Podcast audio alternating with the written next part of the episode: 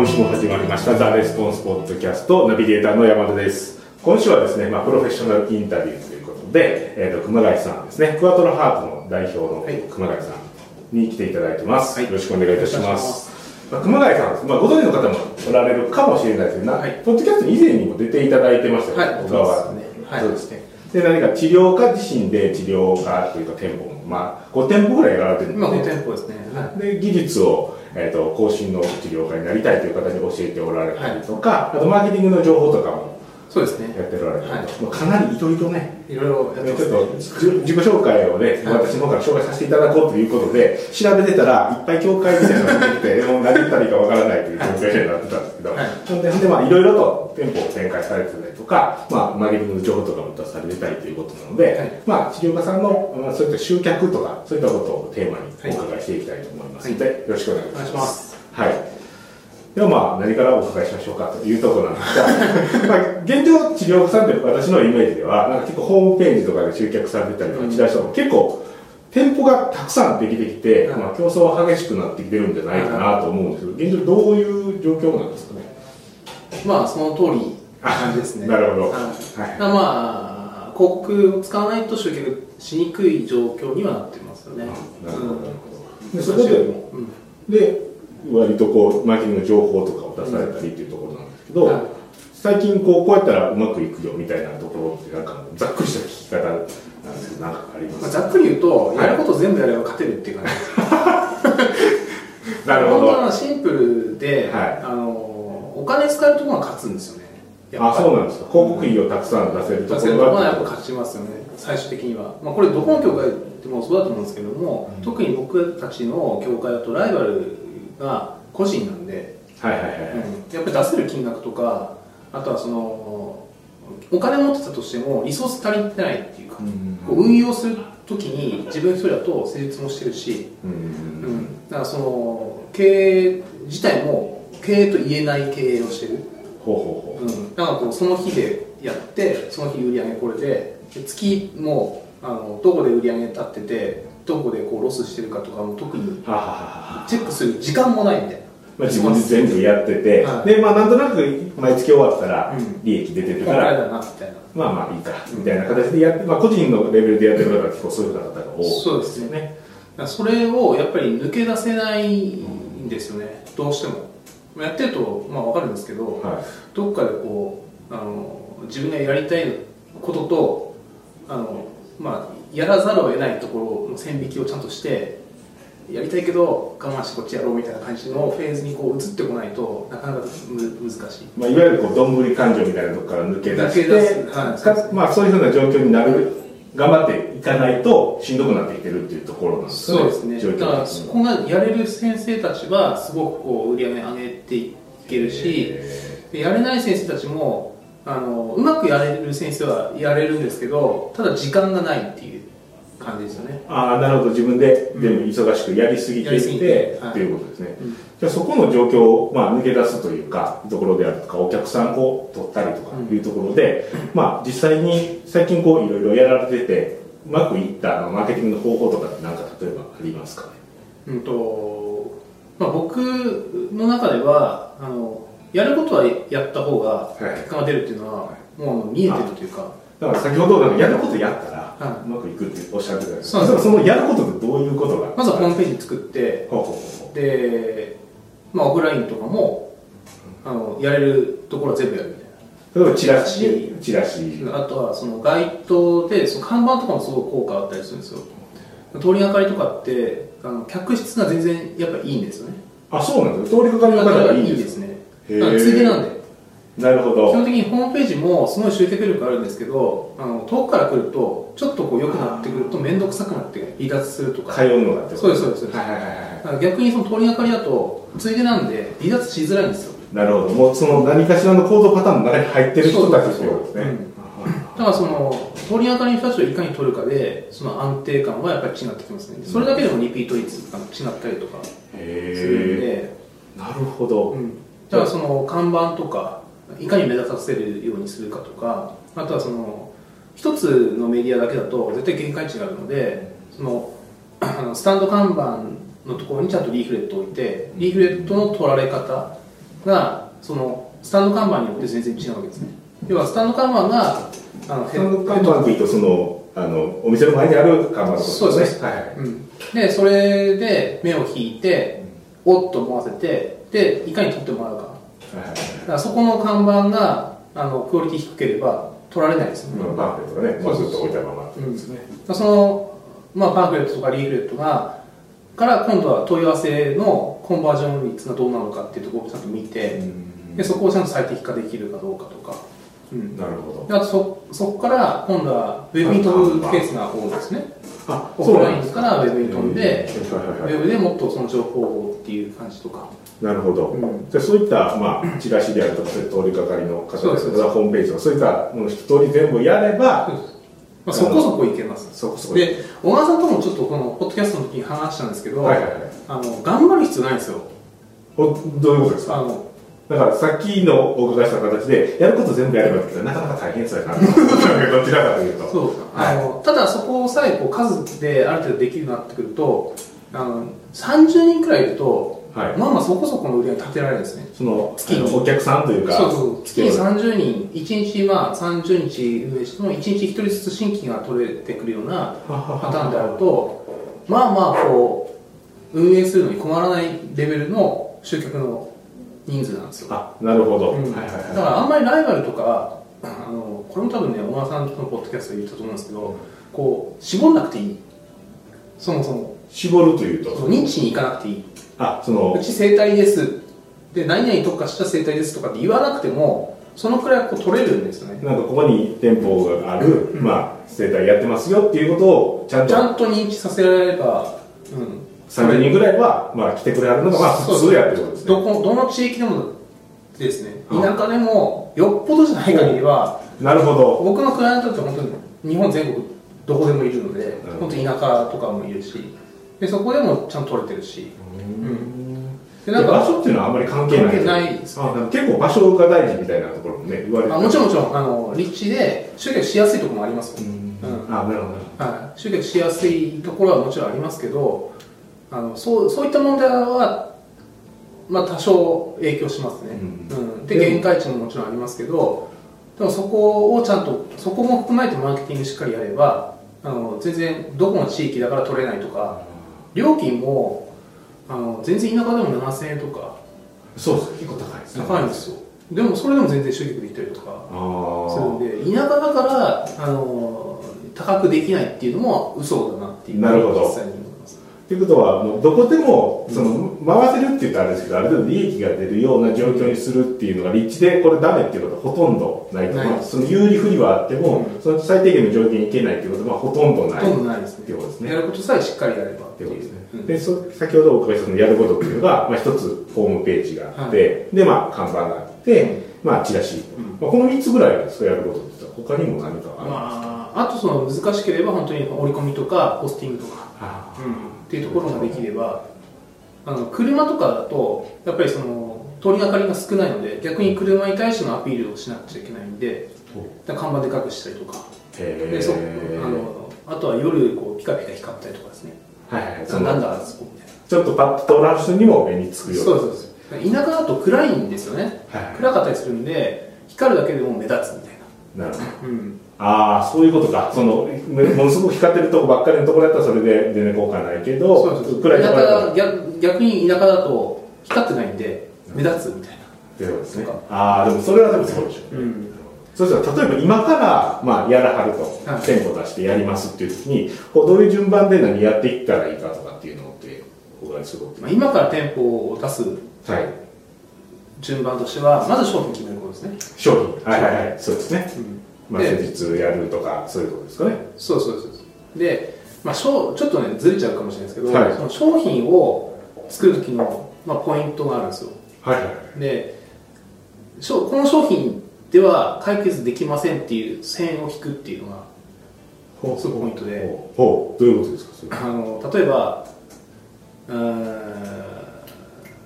なんかな。お腹痛い人には整体効きませんとかああなるほど。僕はお腹痛くてもあの調整したりするんですけど、はい、マジですかお腹痛いのもなるんですか？とかも治せたりするケースがある、う。ん、のであのただ一般的にはあんまりそういう効果があるないとかってイメージあるじゃないですか。はいそのあんまりお腹痛いのに効きそうなイメージはないですね。であのサービスなので、はい、物と違ってその線引きが分かりづらいんですねで提供してる側も線引きが分かりづらいんですよ。なるほど。そうすると売りづらいんです。よ、はい、例えば肩こりとかね腰が痛いのはまあなんか治りそうな気がするっていうのが例えばあるんですけど、うん、それをどういうふうに具体的に線引きをしてあどちらかというとその肩こりとか腰痛治せますよっていうのはあのどうでもいいんですよね。商品としてあの構築する上では,、はいはいはい、逆にこうじゃありませんっていうのがちゃんとしてないとそのこうですっていうのが見えないんですよ。なるほど、うん、だから例えばこれ水ありますけど、これあの味しません。甘いのを求めてる人はこれ買わないでくださいと。でそう言えるようになるとこれ売れるんですよ。おそうなんです実際そのホームページとかチラシとかでもそういうのを書いていかんとか看板であるとかそう書いていった方がいいと思いますね、うん、うん、まあお客さんが今日あのえーと、教育されるっていうのはもちろんあるんですね、こうじゃないっていうのが分かってくるんですごく売りやすくなるっていうのもありますしあのなんかこう淡い期待をこう抱いてくると、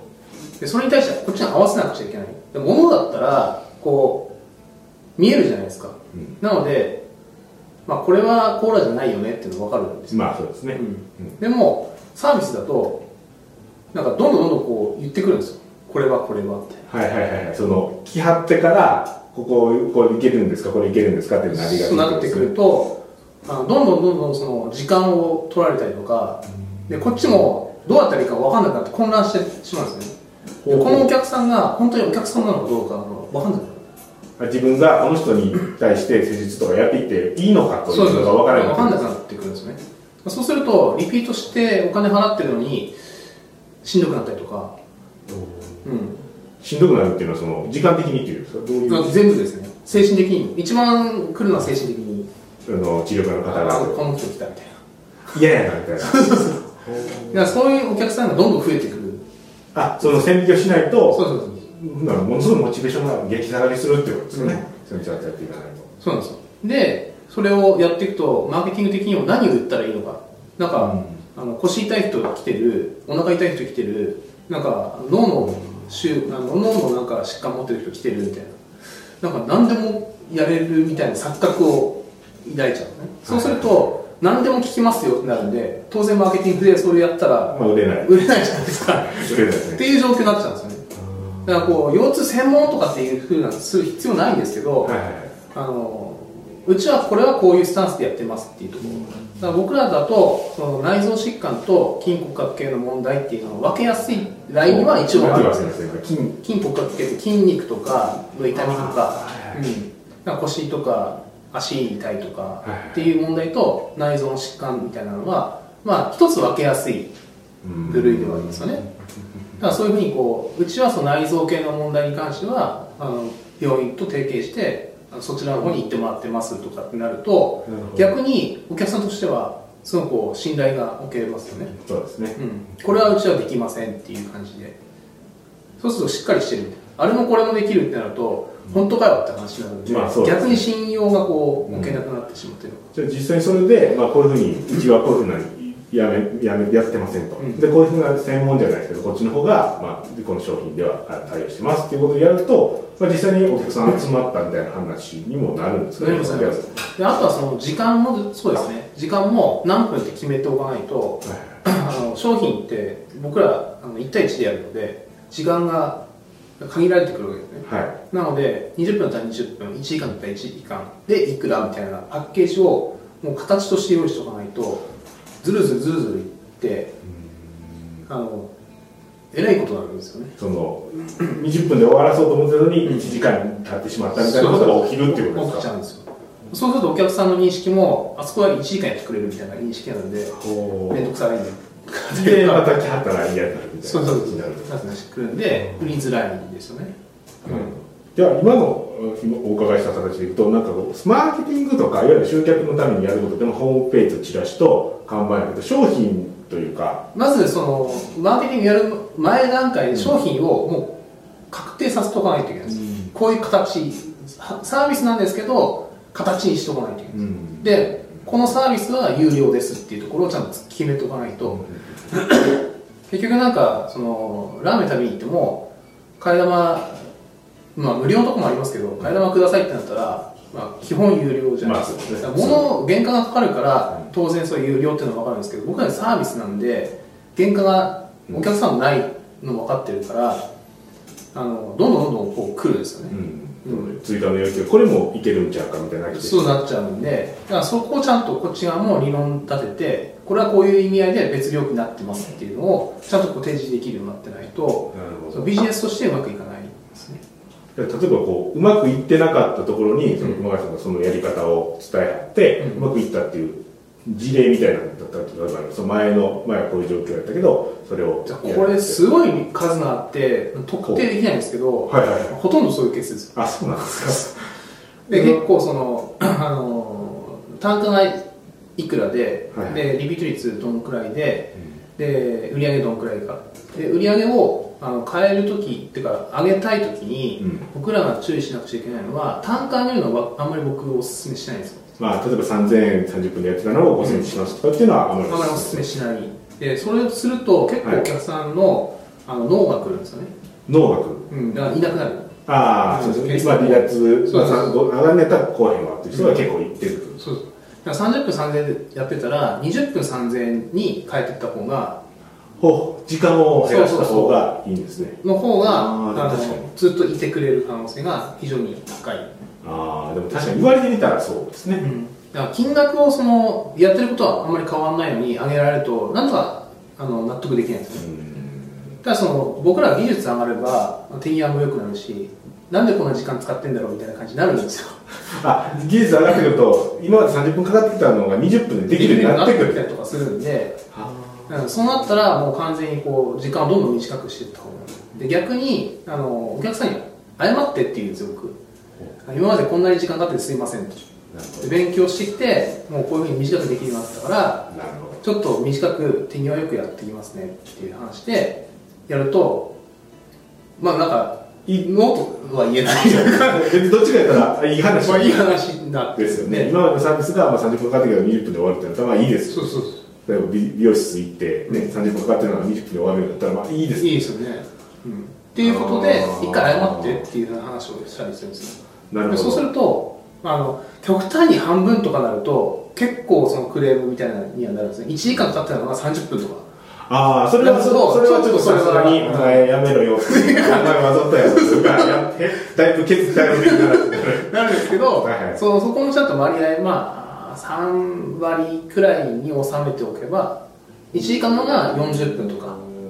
であればそんなにこうクレームにならないですよね。なるほど、うん、じゃそういうふうに、まあ、前の状態はこうまあ、時間が長かったのは短くして、まあ、うまくいったっていうことがまあ、それが一番多いんですかね。パッケージをきっちりするっていう、だからそこに対してその線引きがなんでその短くしないといけないのかっていうところがそのパッケージの線引きができてないとその理由が見つからないですよね、その例えばあのそのパッケージ自体がこれを直しますというふうに言ってれば、ね、そのこのぐらいの時間でその作業は作業というかその施術は終わりましたってそうそうそう。言えるようになるんですけどそれがこうどこまでっていうところがないとどんどんどんどんこう時間がああ要は30分の中でベスト尽くそうっていう話になると。そうそう今20分でこれ終わったけどあと10分またなんかそうですなっちゃうんです無料で実際は提供してるっていう状況になってしまうと、うん、ああなるほどなるほどそうなっちゃうんであの時間短くするにしてもその線引きをちゃんと知っておくから短くできるなるほどなるほど、そういうのがきっちりしておかない。まあそれ言われてみたらそりゃそうですそうなんですそうなんです。やっぱり形がないんですごくその辺をこうあのあえて作っていかないとできないんですよね、うん、見えないからこうスルーしてしまうんですけど見えないものを見える化してあのこれはこういうサービスなんですよって。で逆にこれはしないんですこのサービス内ではっていうのをちゃんと作っておくからどんどんこう売れるようになってくるしお客さんもそれの中でこう教育されてくるので文句も言えなくなってくるしで売り上げ上がるしみたいな。まあ時間効率今まで上がります、ね、そうそうですああなるほど、うん、まずはだからそういった形で商品を構築するっていうことがまずこれからお店を出していくっていう中では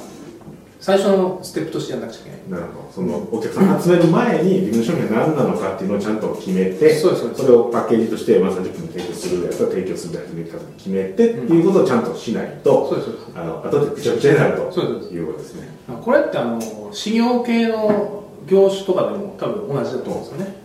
はいはいはい、うん。僕もっともっとしぶ感じが 結構そのサービスとかであのこの資料作ってとか、うんこういうふうになってくるからこの資資料もちょうだいとかっていうふうにどんどんどんどんなってくる。ありますね。初めこれ終わってるっていうふうに聞いて受けたら終わってへんかったけど これもうやらんと仕事すまへんからさっとやることかなみたいなそうまあありますね。なっちゃうんで、はいはいはい。だからその辺もちゃんとこうサービスだけどこれはもうやんないとあのうちはやんないですよっていうことをちゃんと決めておかないと、逆にそのやんないよっていうふうに決めると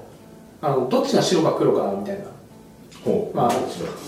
まあ、黒いその紙の中に白いのがあったりするじゃないですか。あ白い場所まあ。場所がまあはいはい。それが白い中に白い紙に白い丸があっても分かんないですよね。わかんないですね。うん、だからこれですっていうふうに言うよりもその周りをどんどん黒くしていった方が白がこうきっちり上にああなるほどなるほど。その死死ぬの自分のサービスが白丸ですね。でそのやつ自体をこれですっていうんじゃなくて違うところを黒く塗りそうそうそう。ことで白を手が立たせる。そうそうそうそう。あそういうことね。サービスはそういうふうな形で形にしていかないとあ僕はちょっとダメだなと思うんですよ。ーなるほど。なる結構相手の頭の中でこれはこうだろうっていうのはやっぱりあるので、それをちゃんとこう塗りつぶしていかないと。なのでこうこれはやりませんっていうところをきっちりこの白丸を浮き立たせるためには白丸をうんと白くするんじゃなくてもう周りを黒くしちゃう、うん。その方がきっちりこの白の丸が分かってくるんで、おそらく自分でもそうなりますね。そうなんそうなんですよ、うん、そうなるとどんどんどんどんこうマーケティングが逆にうまく。いく、ああなるほど。まあ、マーケティングをやるお客さん集める前の下地作りみたいな形そうです。ごい重要というとそうですね、うん、ここをまずきっちりやっていくことがまずそのマーケティングをうまくやる上で、まあ、マーケティングをうまくやるのもそうですし利益を出す上では絶対的に必要だなというのは僕は思ってます、なるほど。うん。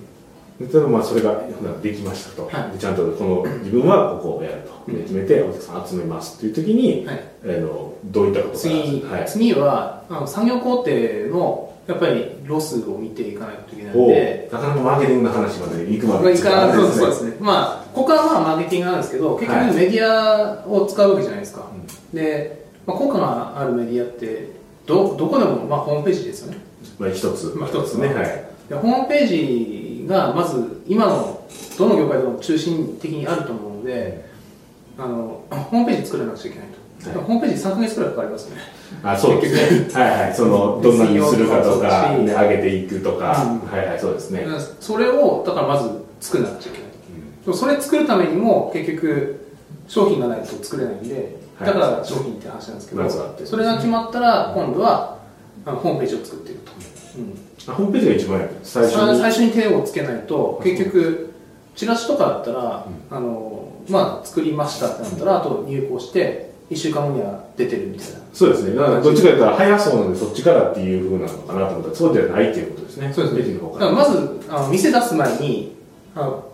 バッファーをこう持っとかないともうあれ今はまだあのお店はないっていうことですね。そうですそういうことですね。もうこれから出すって状態ですよね。なるほどなるほど。そうですであねればそうそういう形で作っておかないといけないっていう。その時間がかかるからこそお店出す前にもう着手しとくっていうことですねホームページ制作の方。そうです。だからそのマーケティングプランを先にこうイメージっていうか全体像をやっぱり作っておかないと、なかなか難しいかなって思いますけどうん。そしたらこうホームページ、まあ、店出す前に、まあ、作り始めましたと、はで店開く時にはできてますそうそうという。状態に。状態になってないとやっぱ苦しいですよね。そうですね。開けましたお客さんいませんみたいな、うん。っていうのが普通にあるんでそうならないようにどちらかというとそっちの方が多いような。多いです多いです。とりあえず店舗みたいなそういうねだと結局あの固定費がそこから発生しますから、その分どうすんのってなると、まあ、準備金からこう出さなくちゃいけなくなるん。で、どんどんお金なくなりますよね、うん。そこは最初にこうやっぱり準備して開けてと同時にお客さんいるみたいな状態の方がしないとってことですね、で初めよく考えるとこうねあのリピートのお客さんゼロから始まるわけですから、はい。結構エンジンをね全開にしてそうです。集客しないといけない。いで。すもんねので順風周到にやっていく